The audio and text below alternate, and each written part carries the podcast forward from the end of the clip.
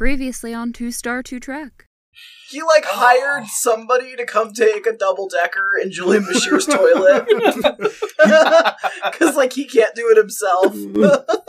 he he made sure that like all of the batteries for the fire alarms were like almost out. So But they would not quite, so they would right. run like they'd run out of battery when he got home.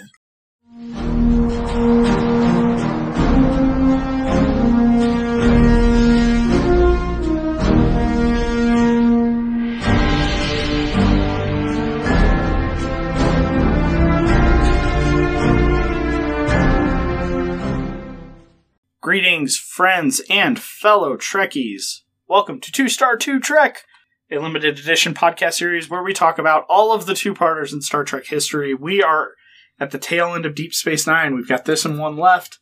And tonight we are covering Favor the Bold and Sacrifice of Angels, which were episodes 129 and 130 of Deep Space Nine, airing um, on October 27th, 1997. Ah, a good year. Yes, uh, this is like season six, episodes five and six. Yes, and this is like where the serialization of Deep Space Nine really starts to take hold. Which we keep saying, but I really think this is the culmination of a lot of build that's just been happening for for years at this point. Right. So before we jump into all of that, we have two fantastic and fabulous guests joining us this evening. We have both Katie and Steph returning from the wormhole. Steph, how are you doing this evening? I'm doing excellent, and I'm very excited to discuss Deep Space Nine again. Yes, I it's slowly becoming one of my favorites. Katie, how are you this evening? Doing super well. I you know, I can't get enough of DS9, so anytime you have me here is just just a treat to my day. Yay! we are glad to hear it. So let's just kind of, and this is weird because, you know, we've been saying, oh, Deep Space Nine is so serialized and things like that. This is the fifth and sixth episode of season six, and it really feels like a direct continuation of like all of the stuff that happens at the end of season five. Yeah, it's really wild that it's not the season premiere, but right, you would think. they still had some work to do, I guess. So in the previous episodes, a bunch of like stuff happens. Basically, the Dominion War starts and the Cardassians retake Deep Space Nine. And my absolute absolute favorite part of this episode is the fact that Sisko left his baseball on the desk for it to pay off six, seven episodes later. So, let's get right to it. The episode is about Sisko having the bold idea to retake Deep Space Nine, and he does it with the most insane PowerPoint presentation ever. Mhm. You have to admire the think- fact that in the future we're still doing PowerPoint presentations. so he calls an admiral into uh, his office, and he's like, "I have an idea. I have a plan." We need to retake Deep Space Nine, and then the camera like whips around, and you see this giant display board with like Deep Space Nine, and it's got uh, the Federation. Like they just took like the com yeah, they're all designated by like the com badges. Right, but like this thing is so huge and it's on the wall that like there's no way the admiral didn't see it when he walked into No. the room. It's awesome. He just chose not to acknowledge it, you know? Right, right, for the benefit of the omniscient viewers. Um, And Sisko's basically like, "Look, we're going for it." yeah, and it's it's. I mean, they they really like they literally have to go for it because as you know the episode uh, starts gaining traction and moving the plot forward and things like that, it's starts to become more evident that like this is a suicide mission. This is like odds like the the deck is completely stacked against you. You know, the the Dabo wheel is not spinning in your favor. You know, and it's just it it feels dire. It, it has a sense of tension that I think Well, and they've Star been Trek they've been doesn't really losing a lot of battles. Like ships have been going down, and they they play with this a little more later in the season. But like you know, they start putting up, you know, lists of people that didn't make it back or are missing or are confirmed dead and you can just feel the weight of of the conflict starting to to just drag them uh, all down. Right. Well, Starfleet's not used to losing. right. They're used to to expanding and encountering life forms, and those life forms want to become part of the Federation, or they want to be at least peaceful. And so outposts are set up, and they send supplies, and then they move on. But they've never had to truly, at least not for a long time, fight a war in a war in which they're often losing and having to engage and retreat and engage and retreat, and it's it's heavy. Yeah. It is. It's it's got weight. Yeah, and for the longest time in the Federation, any time they did encounter any hostile forces, they both were just like, okay, we'll set up a neutral territory, we'll just stick to ourselves and not engage in war. But now they have someone who's Mhm. actively coming at them and is like, you can't stop us. We're going to keep coming for you and taking over your entire world. Yeah, it is not good. Yeah, they they they can't. The Federation can't fix this with their words, which is how they're used to fixing things. And you have, you know, again with the the structure of the Dominion, right? You've got your the people who live under the Dominion. You've got the Jem'Hadar soldiers. You've got the Vorta. You've got the frickin' founders who are treating this like their personal, like divine right to do these things, and Mhm. that's not to be negotiated with, really, because they they believe they have divine right to you know, kind of lord over the solids. Yeah.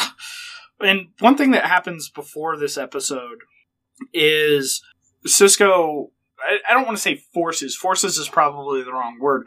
Sisko tells the Bajorans as the emissary that you need to sign a non aggression pact with the Dominion because as of right now, that is the only way we can protect Bajor.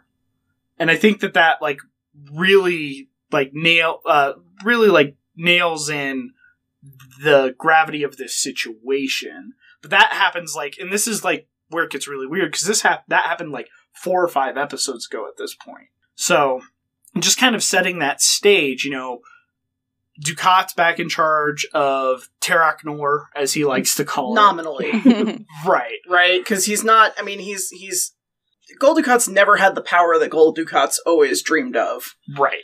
and you know, even now he's more of like a figurehead, so that they can you know maintain control over that area pretty easily, and it keeps him happy because he's got his little space station that he loves so much. but ultimately he doesn't really have a ton of control over the grand scheme of things. He can only micromanage the people that are directly in front of him. Right, because Weyoun's there, Jem'Hadar are not drinking at Quark's, Yeah. which is a plot point because Quark is like, these guys suck. They just sit and take up space in my bar. They're so bad for Get business. them out of here. right. He's like, oh man, I miss the days of the Klingons. I Hey, miss the bar fight. If if Quark had found a Ketracel white guy, he would have been right, rolling in business. Right. But like once again, that happens like two or three episodes before this two-parter. They blow up the Ketracel White facility They, they in sure the Alpha do. Quadrant. So like this is yeah, this is where it all comes to head. And then Katie, one of your favorite characters that in a previous episode you dubbed Goo Tits. Yes. She shows up on Deep Space Ah. Nine to get Odo out of the way. she infuriates me. She has this calm condescension and and it gives power over Odo and it gives power to everyone else and Weyoun obviously as a servant to the founders bends to her. And I mean, I know that there's an argument that changelings operate as one within the Great Link, but clearly Gootits is swinging them around and she's i feel like really kind of the master manipulator of these plans and i don't know if that's just she's a council leader carrying out the will of the changelings or if she is the head changeling i don't know but she she gets odo kind of romanticized back into wanting to be a changeling wanting to be a part of the great link wanting to be a part of his people again and while that's understandable and um, we can be sympathetic to that. It we lose Odo as he is in these episodes with uh, the female changeling, and that's really detrimental to his relationship, Odo's relationship with Kira, and Odo's re- relationship with really everyone on the station because Terok Nor, as it is lovingly called now, is starting to crumble and fall back into Dominion power and not Cardassian power. Yeah, and I think that's ultimately what scares Dukat, and he, you know, openly discusses it a couple times with fellow Cardassians that, like, oh yeah, like the founders are here and the Dominion is here for now, and he thinks he's gonna like weasel his way out of it, and like. I don't think the Dominion is like something you walk away from. Like, I don't think No, they. it's kind of like the Obsidian Order, right? You you don't walk or the Orion um, Syndicate. I mean, you don't walk away from these organizations. You you are part of it, or you are not in existence. And so the only like members of like I would say like the core cast, the quote unquote crew of Deep Space Nine that are left on Terok Nor is Kira's still there as kind of the Bajoran she's the ambassador. she's the uh, the liaison to the Bajoran government. right. Quark obviously stayed because you know got to protect the bar. War is good for business. Well, and also regardless. Rom was staying back as a spy, and Oh. so yeah, like that was a whole thing. and then Jake Sisko. Uh-huh. oh, Um, he stays He's a back. journalist. Oh, it's such a good plot though to be like, oh, like I want to be the embedded journalist that's like, you know, sending my my articles back to the New York Times or whatever. But like in a previous episodes, Dukat's like, yeah, man, I'm reading all of your writing and I'm not sending it to Starfleet. Like, you may claim to be here, you know, as a journalist, but like, We don't think- have to open that communication line for you. yeah. He's like, I don't think that, you know, th- this is Federation propaganda. I'm not sending this. But you're a good writer. But they like, they, they do get a message off the station with everyone's favorite bar resident. Good old Uh, Morn. quite the we, chatterbox. we stand Morn. Ah, I love Morn. I love. I him love so I love the shot of Kira putting her finger on the ribbon. It's very good. because that's the only way they can get a message out. And it's funny because when Sisko eventually gets that message at whatever starbase he's on, He goes, I've known the courier for years. I trust him. right?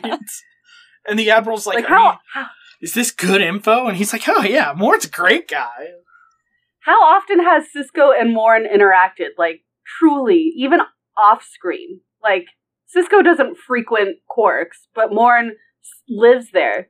Often Quark has locked Morn in there because he's just passed out. So how well do they know each other? Maybe they go to baseball Or is it games just- together. Oh, I love oh, that. Oh yeah. I love that. Morn in a baseball hat. I Yeah. need it. Someone Yeah. do it. I'm just picturing Morn doing like all of like the fan engagement, like trying to do the, The wave, wave. like Just looking around like, and no, now, now, got it. Okay. Well, we know that Morn is the biggest gossip on Deep Space Nine, Yeah. so I I Uh, he's a he's love a real chatterbox. That one. Yeah, I love Morn as a character and just what they've turned him into. He's the the station's bis- biggest gossiper, socializer, knows everyone, has connections to everyone, and he's just and he's just there. And we never see him say a word. It's the best joke in Deep Space Nine.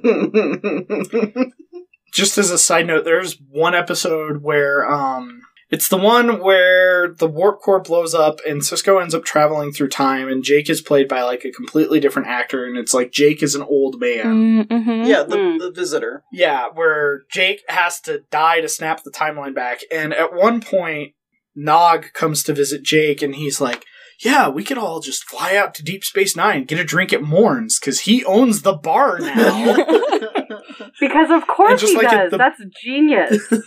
In the back of my head, it's like, oh. and I was like, I love that for Morn. It's great. Morn is the best spy on Deep Space Nine, right? and you have like actual spy Garak, who is not on Deep Space Nine at this point. And he still went to his mother's birthday party. what a good guy. What a good guy. Which which made me question um the Dominion's hold on Deep Space Nine. So the fact that they're just like, yeah, Morn, you can leave the station to go to your mom's birthday. Were they just allowing people to kind of go back and forth? It kind of seems like it as long as you were like a n- neutral party. Yeah. I, I don't know what Morn's business is on Deep Space No Nine one or if he does. just lives there. His business is is keeping uh Quark in business. That's true. So, Steph, Caitlin, Katie, since you three are all more well versed in Deep Space Nine than myself, I have a question about Morn specifically. Was he there prior to Federation occupation? yes. Like, was he? Oh, Was so he? he? was there. He's just like a permanent fixture at the bar. I think he's been like Quark. He's just been there through Cardassia, through the Federation, through Dominion Cardassia. Okay. He just he just exists. Yeah. I, I don't I definitely don't think he's new. Like I I have no actual evidence to support that, but Mm-hmm. I'm I'm checking the the the wiki memory alpha and let's see. His occupation actually is courier. Oh, cool. oh, okay, cool. Uh, So he's allowed to leave because his job is to deliver things like messages to Starfleet that they're blowing up a minefield. sure. But but quietly. he You does think- that. He, he owned his own shipping business that specialized in the tramp- transport of various mundane cargoes. He enjoyed a reputation while living on Deep Space Nine of being social and highly talkative, and he enjoyed a wide variety of alcoholic beverages as a frequent pas- patron of Quarks and also his best customer. I can only hope someone writes something so kind on my tombstone. Well, I was just wondering if, like, because if Morn was there during Cardassian occupation, I bet Gul Dukat, like, walked in and was like, oh, so you're still here. oh I, Go about your business. Like, he, Gul has no reason to suspect, right? Right. uh, There actually is an episode in this, I believe it's in this season, The Who Mourns for Morn, about, and Mm. I just remembered because it's in the Memory Alpha um, wiki, the Mother's Day heist that Morn pulls off, where he extracts latinum from uh, gold pressed latinum bars and stores them in his second stomach, Perfect. which is just like a baller move. Like, good As for you him. Right. That's what I use my second stomach for. hmm So they get this message to Sisko through obviously the best character in all of Star Trek. um, and Sisko like rallies the fleet, but the problem is the Klingons aren't coming at all. The you know they send off Martok and Worf well, and they're not going to get there in time if Yeah. they do. to like convince Gowron like, hey, if we need we need deep Deep Space Nine. If we don't take back Deep Space Nine, like we're done. and just It's all for loss. And just touching on that, I did admire um, the whole conversation that Sisko had with Starfleet, as they Starfleet and and a lot of fictional stories are obsessed with Earth and everyone coming after Earth. They're like, okay, we have enemy invaders. Where are they going to go? Earth. It's always Earth, even though the Federation is made up of multiple different species and planets they're always just so obsessed with Earth, which is gets really boring after like the hundredth alien attack. But I Mhm. did like that whole conversation that Sisko had, where he was like, "No, no, no, they don't care about Earth. They're gonna go to Earth eventually, but what they care about is Deep Space Nine, and right now." Deep Space Nine is the most important holding plate, uh, holding point in the whole Federation, Mhm. yep. and it was a great it Right. was a great twist because normally you see the humans having to be like, well, you know, we gotta go back in time, save some whales, and save Earth. But instead, they're just like, Deep Space Nine, here we go. Yes, the classic VSCO girl of space trying to save Earth. Yeah. But I totally agree because you're right. It is bigger than Earth, and thank God we finally can acknowledge that Earth is not the center of everything. Mm-hmm. And Sisko is right in saying who controls Deep Space Nine controls the wormhole. And obviously, with the Jem'Hadar trying to get their fleet in from the other side, you need control of that. And if you don't control that and you instead defend Earth, you're just giving them time and space to invade and conquer. Because it's not like Earth is their end game. It's no, it's like Right. No. the whole territory is their end game. Earth, it will just be a footnote at the end of the day. So pulling back to defend Earth is just like that. Eh, that's that's humans being prideful and being and thinking that they're way more important than they actually are. yeah, Earth is a symbolic foothold of the Federation, but if you're gonna just take them out anyway, you can kick them in the nards later. Like, you just have to get the job done. Right? Who's to say they won't go for Vulcan first? You know, Vul- the Mhm. Vulcans are super important. They've still got their planet. Well, in a later episode, I think where we're at now in our watch, the Dominion eventually takes Betazed, Mm. Mhm. and like it's it's uh, you know like humans don't live there, but I'm sure the Beta Z's That's like, a that's like a B plus planet. Yeah. right. It's, it's like halfway down on the syllabus. It's not at the top, you know. It's not New York or LA, but it's close. It would be like it would be like, Akron. Atlanta. It would be Atlanta. Okay, Atlanta, yeah. Not Uh, Akron. The most strip clubs in the entire in the entire continent. You know. but yeah, so it's I I agree with Katie. Like it's very very refreshing. I think like outside of Star Trek, like Marvel movies have this problem and comic books have this problem a lot, where it's just like, oh yeah, like there's this big overarching galactic force. Like let's go to Earth, yeah, for reasons. and it's just like why? Why does everything have to be set on Mhm. Earth? Why can't it just be set on a weird green space station in the middle of nowhere? Well, and even the you know the admiral that Sisko is talking to kind of alludes to the fact that like no one really gets this whole emissary business. It's nice that you Mm. like Bajor. That's neat. But, you know, you're still a human, so like why is this such a big deal to you?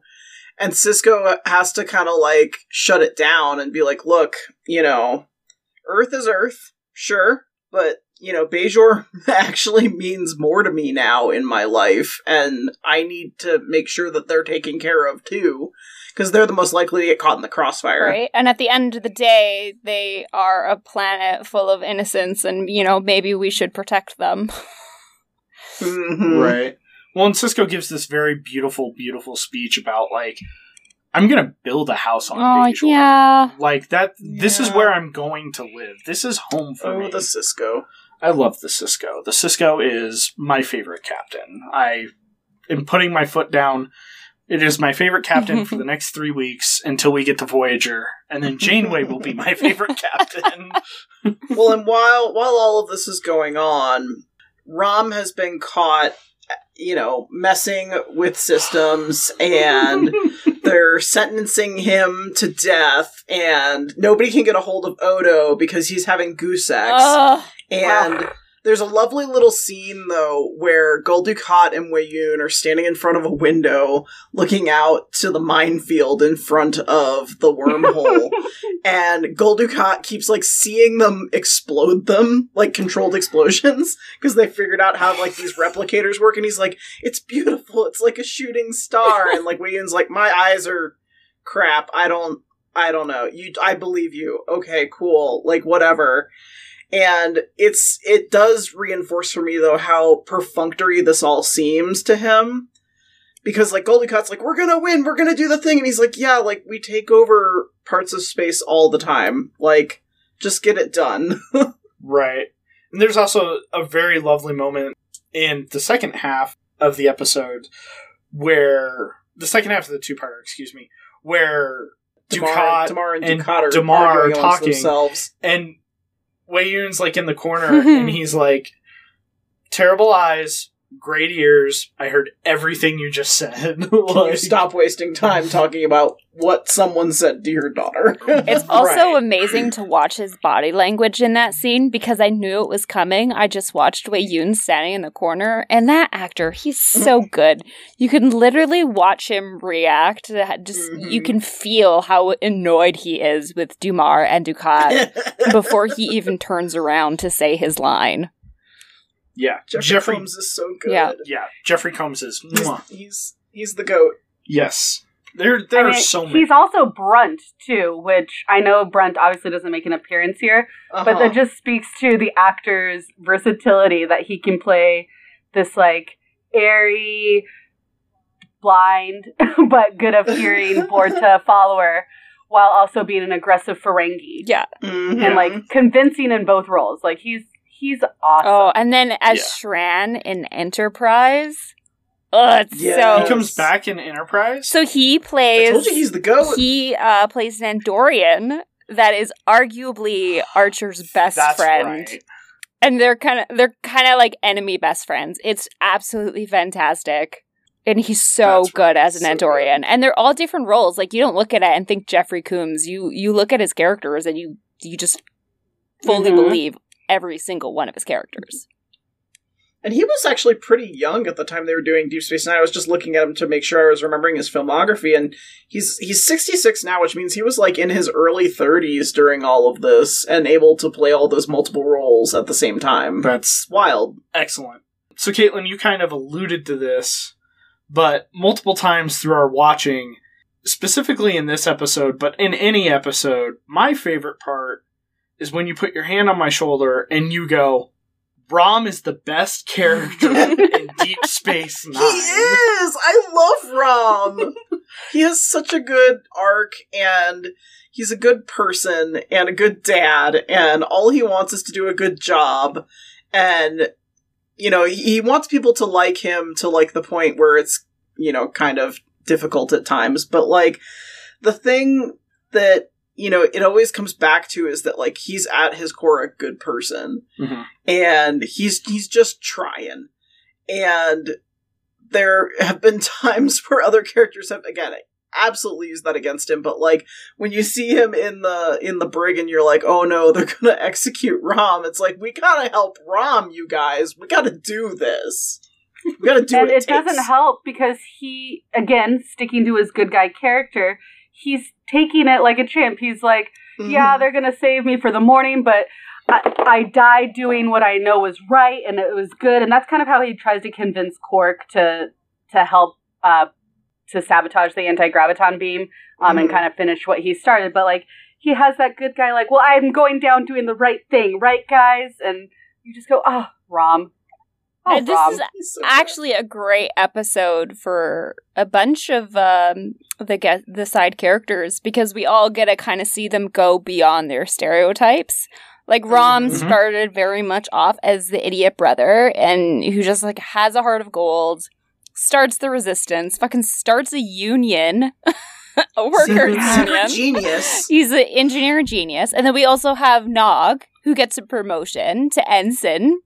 Oh, it's so cute when he goes up to O'Brien and is like, I did it. Yeah, I, I mean, he technically outranks O'Brien now. Yeah. Yeah, and then you also have Jake, who's just, you know, he goes against his dad's dreams of joining Starfleet and is like, yeah, I'm going to be a reporter. Very different for him. You have Garak, who, who's like, yeah, I was a spy, now I'm working with the Federation and just doing my business for them. You have all these stereotypical characters that started very much off as archetypes in the beginning of the series, but Deep Space Nine gave them the the room to really grow as characters and become something new and so exciting that you just can't help but love every single one of them. My one biggest note that I wrote while watching rewatching these episodes was just Quark MVP because at the end of the day he's had the least amount of growth so far. Like he he's had little nudges here and there, but this is the first time that he's really had to blatantly kind of go up against everything and anything to save his brother, and he ends up murdering two people, to Jem'Hadar, to mm-hmm. save his brother. And it's something that will not be a profit for himself. And then he has to go out, you know, and, and help sabotage the rest of the station. And for him, this is, it may seem inconsequential compared to everyone else that's already joined the rebel business, but this is the biggest thing that I think Quark has ever done. No, Quark had to take a side. He's always looked out for his interests Mhm. and, of course, for profit.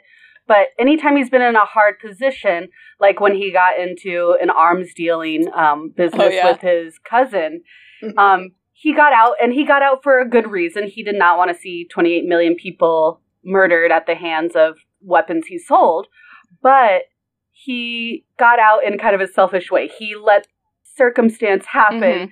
in ways that the two enemies took each other out in in the cargo Yeah. room. Um, but he kind of had his hands clean from that situation. He didn't have his hands clean here. Yeah.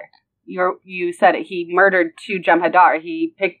He chose a side, and now he's got to follow through with that. Otherwise, it was for nothing. Yeah. And he and there was arguably no profit in it for him besides saving his brother's life and, and helping stop the Dominion. And when he does it, when he kills those two Jem'Hadar, The look on his face Ew. is great. it it's unsettling because like usually Yeah. Quark is kind of like rolls your eyes, spouts off a rule of acquisition, profit, profit, profit. Well, and even in me the rest latinum. of Star Trek, there's normally pew pew pew. All right, everybody keep running, and everybody else runs. And Quark's like, "Oh, I just like killed two people." Whoa! How do I rectify that? Right, and it, you can see it like on his face. It's one of two moments in this episode that just kind of like sent a chill down my spine. hmm And it's just good storytelling. Mhm. Back not on Deep Space Nine, Terok Nor, there's just a massive amount of CG starships flying at each other nonstop. And I think it's just really cool to see because, like, you could see a bunch of, like, oh, this is clearly, like, what the Enterprise would have looked like if it was done in CG instead of a model, like, back in TNG and things like that. So that's really cool. You get to see, like, some of the tiny, like, little starfighters, which, like, is very weird. I have, like, this weird disassociation thing with, like, Starfleet is about science and discovery. Why would you need like pew pew laser ships? Sometimes you need to pew pew laser. I know, I know. and like besides the Defiant, like just seeing like those like tiny little like almost like Battlestar Galactica like vipers was really weird. Yeah, it's not like they have like an enormous fleet of them, but like when things arise, and also I would imagine with the rise of the Dominion, you know, the Defiant was not like ready to go when all of this started. They kind of gave it to Deep Space Nine as like, we've got this prototype. It probably mostly works. Here you go. Like and and it like half the time the the the shielding doesn't work right and they're always improving it or half the time the cloaking's fritzed like this is not you know they may have these ships but like ultimately they are not the backbone of the federation right. And their big plan is to push through the Dominion fleet um to get to DS9 bait some Cardassian ships to chase them so there's like a break in the line. And how many ships can we get through to get to DS9? And the answer is it's the Defiant. That's it. You get one ship across. Which I mean, you know, you gotta get your core cast of characters back to Deep Space Nine. And they get there just as the minefield gets exploded. yeah It was And it's it's very real bad. it's real bad, but also it was really pretty visually. It's like, oh, it's like fireworks. The Defiant showed up. Oh, here's little explosions. I Ugh. bet even Weyoun saw it Ha! I do like that they got there not in time because that's often the story is like everyone gets there right in the nick of time and they're there just with enough time left to save the day and grab a beer. Um, but they didn't. They got there, they fought through, they lost a lot of ships, they lost a lot of people, but it wasn't enough. And that kind of settles in over the episode, and you go, well, shit. Like, what do we do now? Because there is not a plan B. Jadzia has been saying, okay, Captain, come up with plan B. But I mean, if you have Jem'Hadar ships coming through that wormhole with a fleet already, like, n- no, no B. There's no B here. I mean meanwhile Gul Dukat's all but like popping a bottle of you know sparkling Kanar and being like, "We nailed it, you guys." And Weyoun's like, "No, we lost a ton of ships in that too." And he's like, "But we kept DS9, so you know we're fine. All these ships are going to come through the wormhole, and the second wave is going to be here, and it's going to be amazing." and it's gonna be great. He basically has those Dabo girls, like, jumping up and down with him as he shakes the bottle open. Dabo. And then to Katie's point, you know, you were saying like in in fiction generally it's like the heroes get there right in the nick of time to like save the day and everything like that. It even happens on DS9 too because Rom is like crawling through the tubes to like disable the weapon system and everything like that. And even him at one point is like I didn't do it in time. Like I couldn't stop it because they do end up detonating the minefield. And you can see the look on Rom's face, like, "Oh no, like I failed." It's such a good tense moment leading up to it because you know they're dragging it out and you're like, uh, like as a viewer, you're just kind of like, yeah, they're gonna make it. It'll be fine. So you don't really feel that tension up until the moment where Rom says it's too late, and you're like, wait, what? They didn't actually win? Mhm. And you look at the time left in the episode, you're like, they only have so much time left. How are they going to solve this one? It's a really good writing because they kind of sweep the rug out Mhm. from under you. Well, and I think it helps build tension. hmm And like like Caitlin said at the start of this, like this is not a season premiere. This is not, you know, a season finale. This is like six episodes into like the sixth season. This is in the middle of the season. hmm Like it's just a random episode. It's not like a big, you know, network night or anything like that. This is just how it's gonna be. Well, and, and you see the moment where the entire Defiant crew kind of goes real quiet as Sisko announces they are going head on into the wormhole, and it's it's a suicide mission. hmm Yep. Well, and everybody accepts it. Um, even Garak. And Garak's like Mm-hmm. Garak's on the Defiant. I think it's really cool. I and this is just like a weird I like visual aesthetics dumb thing, but like seeing Garak with the com badge on Oh, yes. is just e- even though it's temporary, you know, he doesn't wear it ever again, but like to see him be like, "No, I've drawn the line in the sand. This is where I stand with this." You know, he even gives like a beautiful speech earlier uh, a couple episodes ago when they evacuate Deep Space 9 that he's like, "I'm I'm going with you guys. Like you guys are my friends. This is where I want to be." And it's actually really good because at the start of the second episode, he's actually arguing um, with the crew because he spent time on a Starfleet station. And he's like, you know, they must have implanted a device. They're listening to my thoughts. And everyone's like, no, no, Garak, it's fine. You know, you're being paranoid. he's like, well, that's what I would do. And you could tell that even though he has joined Starfleet and is working with them, he's doing it because of the Deep Space Nine crew. Like he's doing everything for them. Is it for them or is it for his boyfriend? Let's be honest. They do flirt a lot when they're on the bridge together. They're just constantly just Bashir and Garak just just back and forth all the time. I will, Um, I think Bashir is solely on the bridge for Garak. Like his his medkit is much stronger in the infirmary. Why is he standing on the bridge just, you know, side eyeing Garak? it's so he, they can You know do why. witty lines and quote poems and and just you know Bashir just wants to hang out with his boyfriend and his best friend. it's it's True. precious. Yeah. Uh, but Garak actually does say a really good line. Um, in his dialogue with Bashir, uh, Bashir just points out, you know, like Garak is always negative, and Bashir says this great line, which I love, and it's just the typical like, I always hope for the best. Experience, unfortunately, has taught me to expect the worst. It's like, oh, Mhm. yeah. I love Garak. He's got such good history and in all his He's so- dialogue. Yeah, he's he is definitely a pleasant surprise, and to see him on the bridge of the Defiant, not only you know, I mean, we we joke and we say, oh yeah, he wants to be like right next to his boyfriend Bashir and everything like that. You know, Sisko put him there. hmm Like he is there not just for Bashir or Miles or anybody like that. Like he is there because he is trusted by this crew. He has become a member of, you know, like the DS9.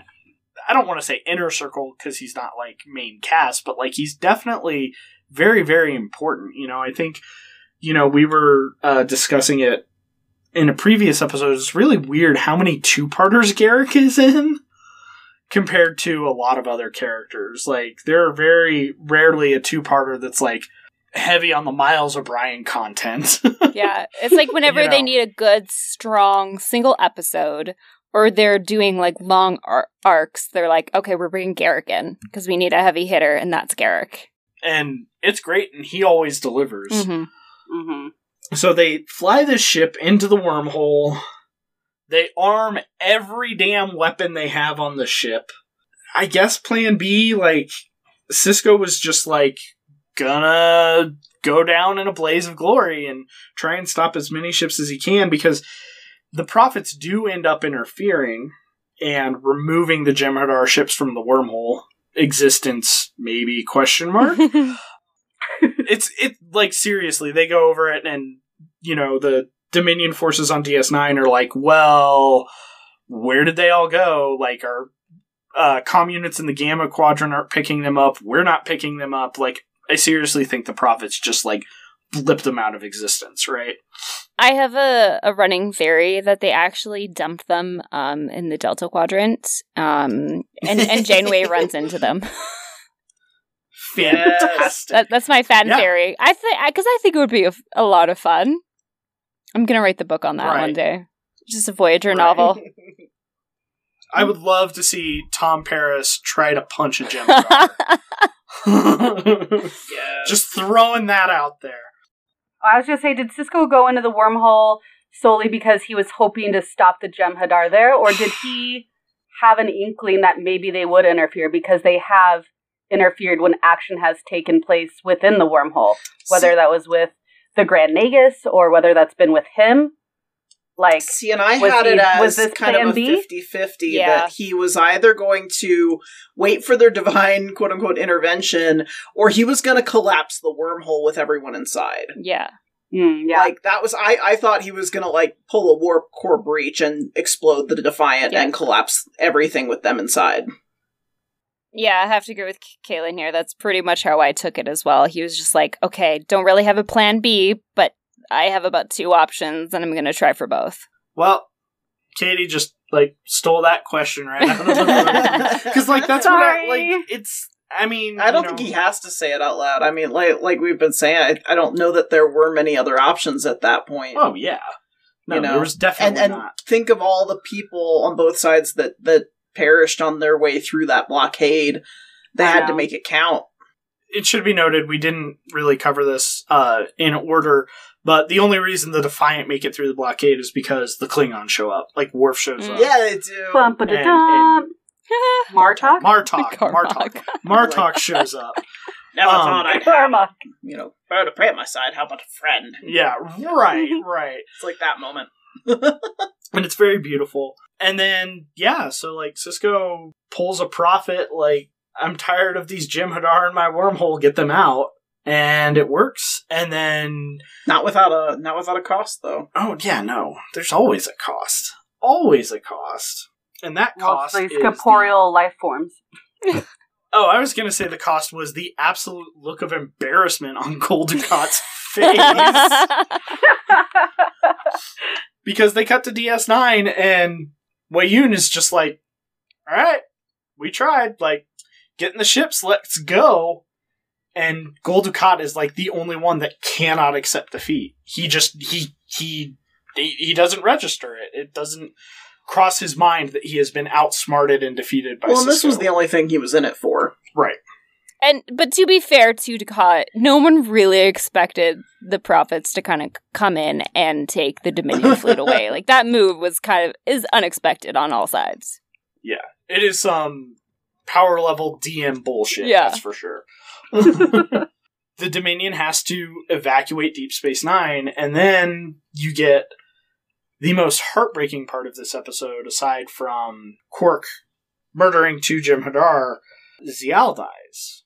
She is she is shot. So Ziyal confessed to her father that she was actually part of the group that broke Rom out and helped take control back of the space station. And he's like, you know, in, in that kind of Gul Dukat kind of back and forth moment where he's like, you know what, I don't even care about that right now. I just want you to be safe. And he's trying to get her to come with him, and she's saying, no, you don't understand. Like, these are my people. I'm staying. And he goes, all right. And as they separate from their hug, uh, Damar shoots her from over Dukat's shoulder, and yeah, she she dies like pretty much immediately. Yep, and he just yells like, Oh, she was a traitor. Mm-hmm. Like I heard, I heard that entire conversation. I don't care that she's your daughter. She was a traitor, and it breaks Dukat. But it's exactly what the Cardassians would do to someone that had done that, and so yeah, it's just it it breaks his reality that you know this is the consequence. He's the price he's having to pay. Yeah, well, I mean, it breaks him is like a gentle word for what happens because he was already kind of broken Mm-hmm. in that his plan didn't work and the Jem'Hadar got yeeted into a void by the prophets.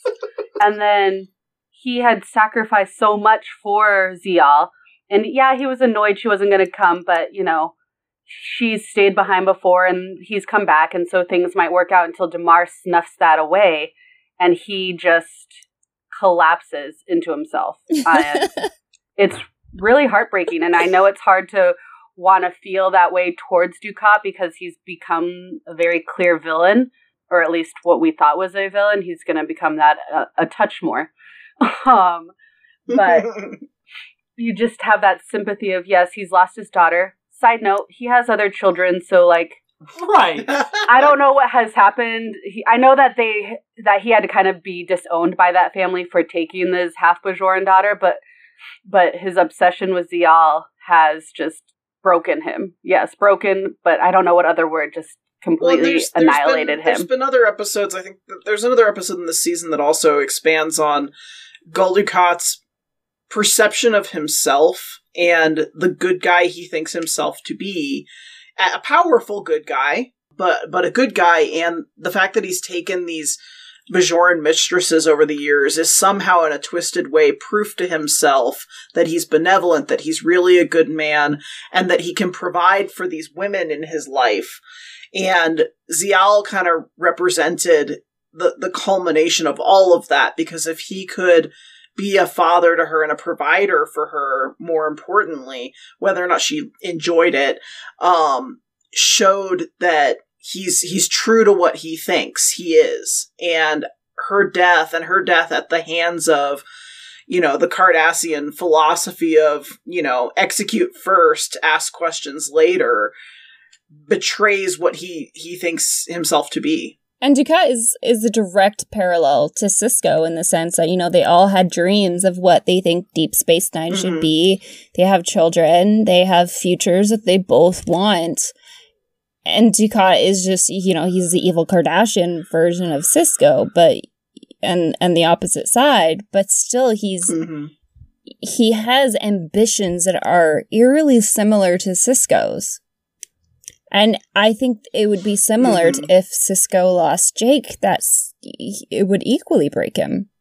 Oh, Oh, yeah. I don't even want to imagine that.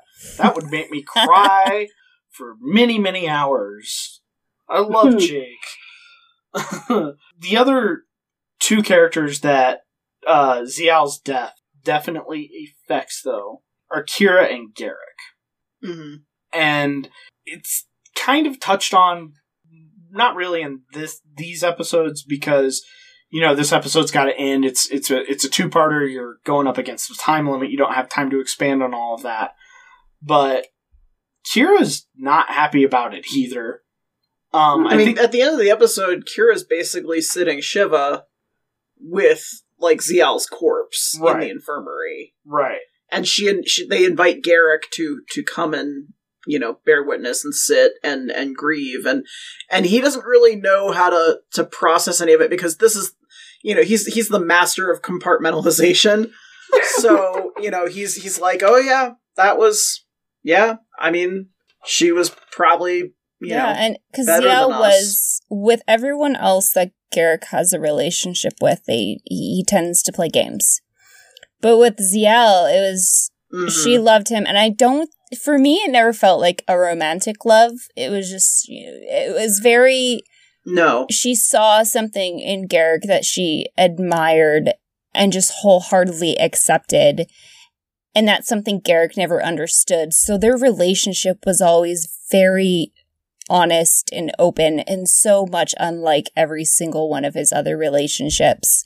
And then with kira uh, Ziyal kind of was essentially a symbol of Bajor and uh, the Cardassians kind of coming together, and she has to accept that, you know, that the time for hating on Cardassia or Cardassians themselves has kind of passed. Like she had to come to terms with Ziyal um, and her father, and so she Mhm. became quite protective and now they both they both kind of lost you know Ziyal represents innocence there's no doubt about it and they all both just had to kind of come to terms with the loss of that Mhm. innocence and it's really hard for both those characters because they're both characters that don't let people in very often. No. No, they're the strong foundation backbone of a mission. They have a goal. They will get to that target and do whatever it takes. But they've both been completely knocked off their game for different reasons, but for the same reason as well.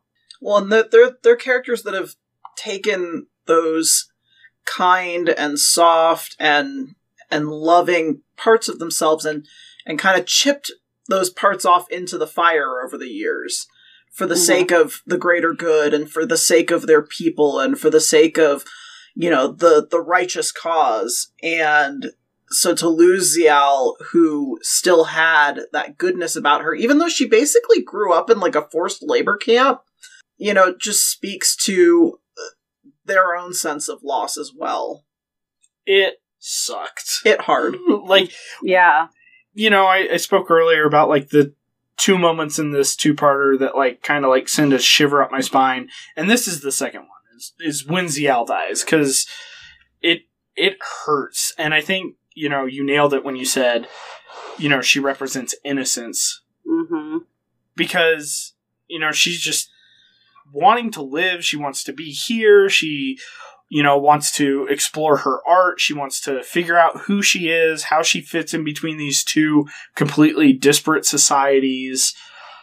It's uh, it's so good. It's so good. And like the first time i watched this two-parter uh, probably about like two or three years ago at this point this happened and i just i didn't i didn't feel anything you know, I had no context for what Ziyal represented, who she was, or anything like that. And this time, like, it hurt. It hurt a lot. And that is just a testament to how good the storytelling When you is. rewatch it again, knowing how um, things end in the Dominion War, it's even more wild of a situation knowing where Dukat ends up and where Damar end up. And you rewatch that sh- scene, you're just like, holy shit, so much changes hmm between, because this is season six. And so much changes between season six and season seven, the end of the Dominion War for those characters.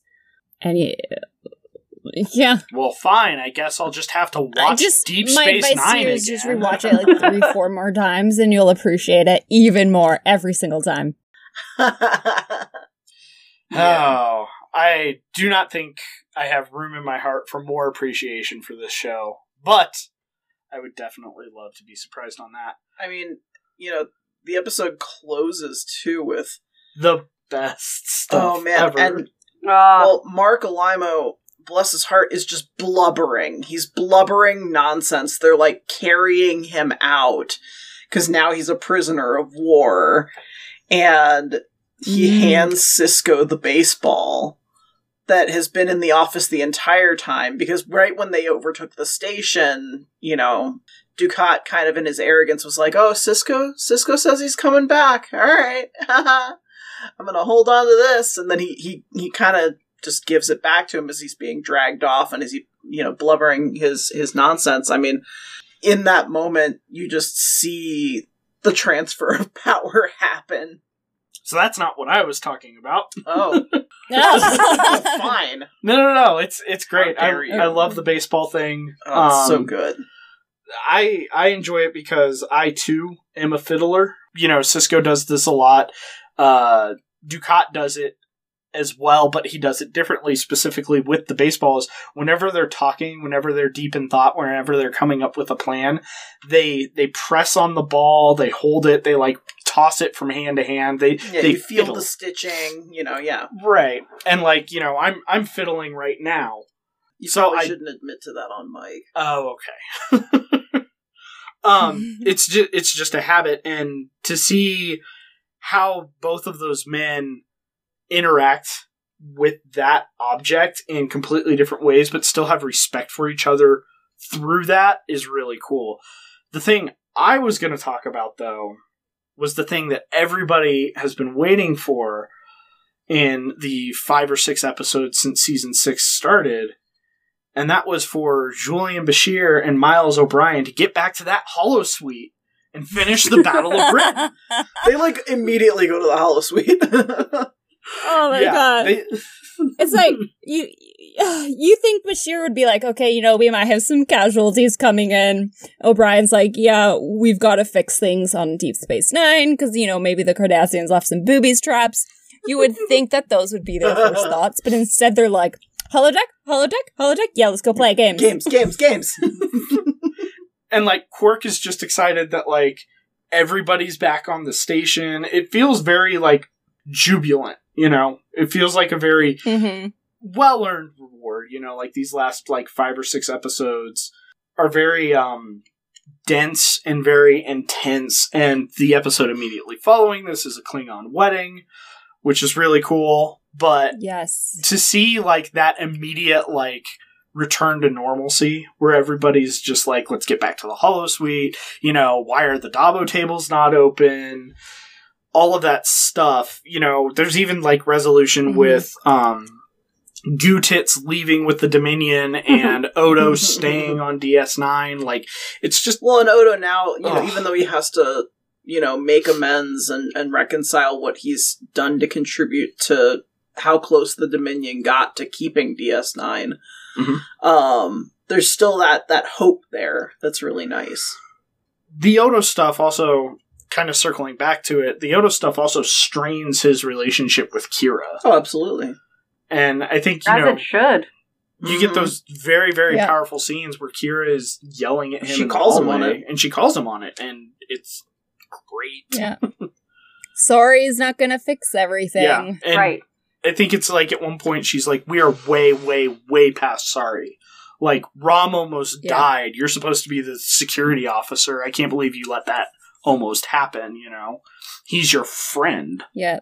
Well, Odo's represented to Kira kind of a safety net since the the occupation, and he's always been kind of a voice of reason, or at least a voice of neutrality. Um, and things have come up in his past where he perhaps made mistakes or wasn't as neutral as he thought, but at least he toted that line a lot better. But in here, he just got so absorbed, both literally and um, not literally, with the female changeling and the idea of the Great Link and just goo tip paradise. And he betrayed a lot of that trust in Rom, in Quark, in Kira, of course. And Quark kind of held out the longest. He's like, no, Odo will come for us. Odo will will do this. And and at the end of the day, Odo does make a decision, but but damage is done, and there's going to have to be a lot of reconciliation before before that trust comes back. Yeah, because Quark pulled his move well before Odo even pulled Yeah. his Yeah. move, Mhm. which is arguably the most surprising is that it wasn't Odo who came to the rescue first, it was Quark. Yep. Just a lovely, lovely pair of episodes in the middle of season six, and this is the last two-parter because from here it is Well, there's, yeah, the finale's a two-parter. the finale and it's just it's all Mm. downhill from here this is like full serialization every episode counts you have to watch in order so this kind of like is the dessert menu being delivered to the table before you get that you know cheesecake or whatever at the end But at least the family's back together at the end of this Aw. two-parter. yep and Morn's still there which is you know he's part of the family too right that guy so oh, talkative he is. I mean, without him, the, the Starfleet wouldn't have been able to mobilize as quick as they did, or have the Klingons convince Gowron as heavily as they did. I think Morn probably expedited and saved this in a lot more ways than we may give him credit for. Katie, Steph, thank you both so much for joining us tonight. Um, Katie, did you have anything you wanted to touch on before we close out? I'm just glad that we got goo tits off the station. Um, Duke, Ducata's a crumbled man, which is hard, but is going to lead to a lot of real interesting storytelling throughout the rest of the series. And I'm just happy that Bashir and O'Brien get to have their mandate back in the holosuite. Fantastic. Steph, do you have any closing thoughts? Yeah, I kind of wish we could just treat all of uh, season seven as a bunch Mhm. of two parters just so that we can continue to talk about it because it just gets so much better, which is surprising because most shows kind of tap out around between season three and five, but Deep Space Nine accelerates and gets better, which is practically unheard of. So I wish we could just talk about it more all the time. Fantastic. Uh, Caitlin, did you have any closing thoughts?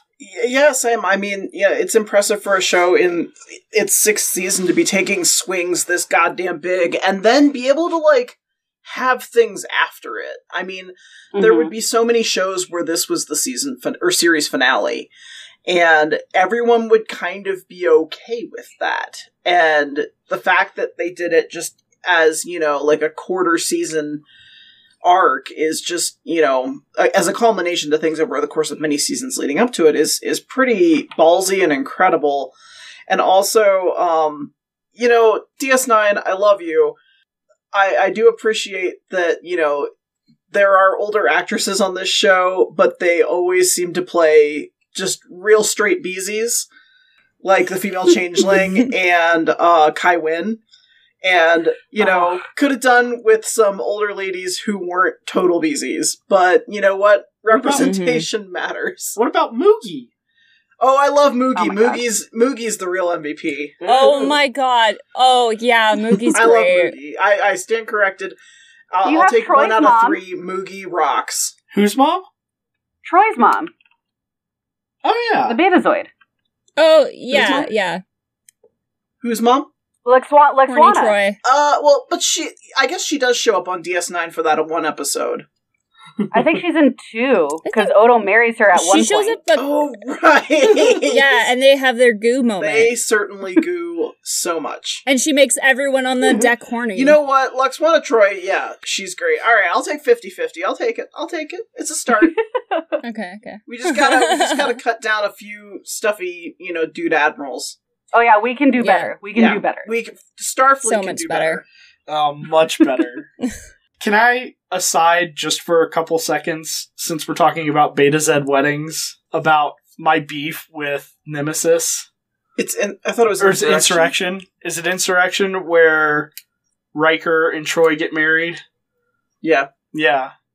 Yeah, and no, And and, they're they're, not not naked. naked. they don't they don't Yeah. do the full Monty at the end. Like yeah. they it should have just been like a wide pan of everybody's ass. Like that it uh it still drives me nuts. I think I think in that case the rating would have gone up, and they're like, oh well, then we'll make less money. So they had to go with a very conservative wedding, which I think disappointed Right. everyone because Well Worf it would have been a beautiful shot. I mean, who doesn't need Riker's ass? I know I do. I wasn't talking about Riker's ass, but you know, you do you. But yes, Betazed weddings, Klingon weddings. The Klingon wedding's really cool, and it's it's literally Oh, I love Klingon right weddings. after this episode. It's like we gave you eight episodes of really hard, really deep stuff. Let's get goofy with it, and it's it's also the worst bachelor party of all time. Yeah, because Worf is the best. well, thank you, everybody, so much for listening. Thank you to our wonderful, wonderful crewmates for participating as well.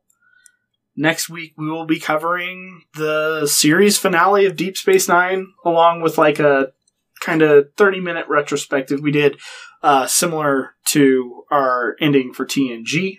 You can always follow us on Twitter and Instagram at 2star2trek. And as always, to be continued.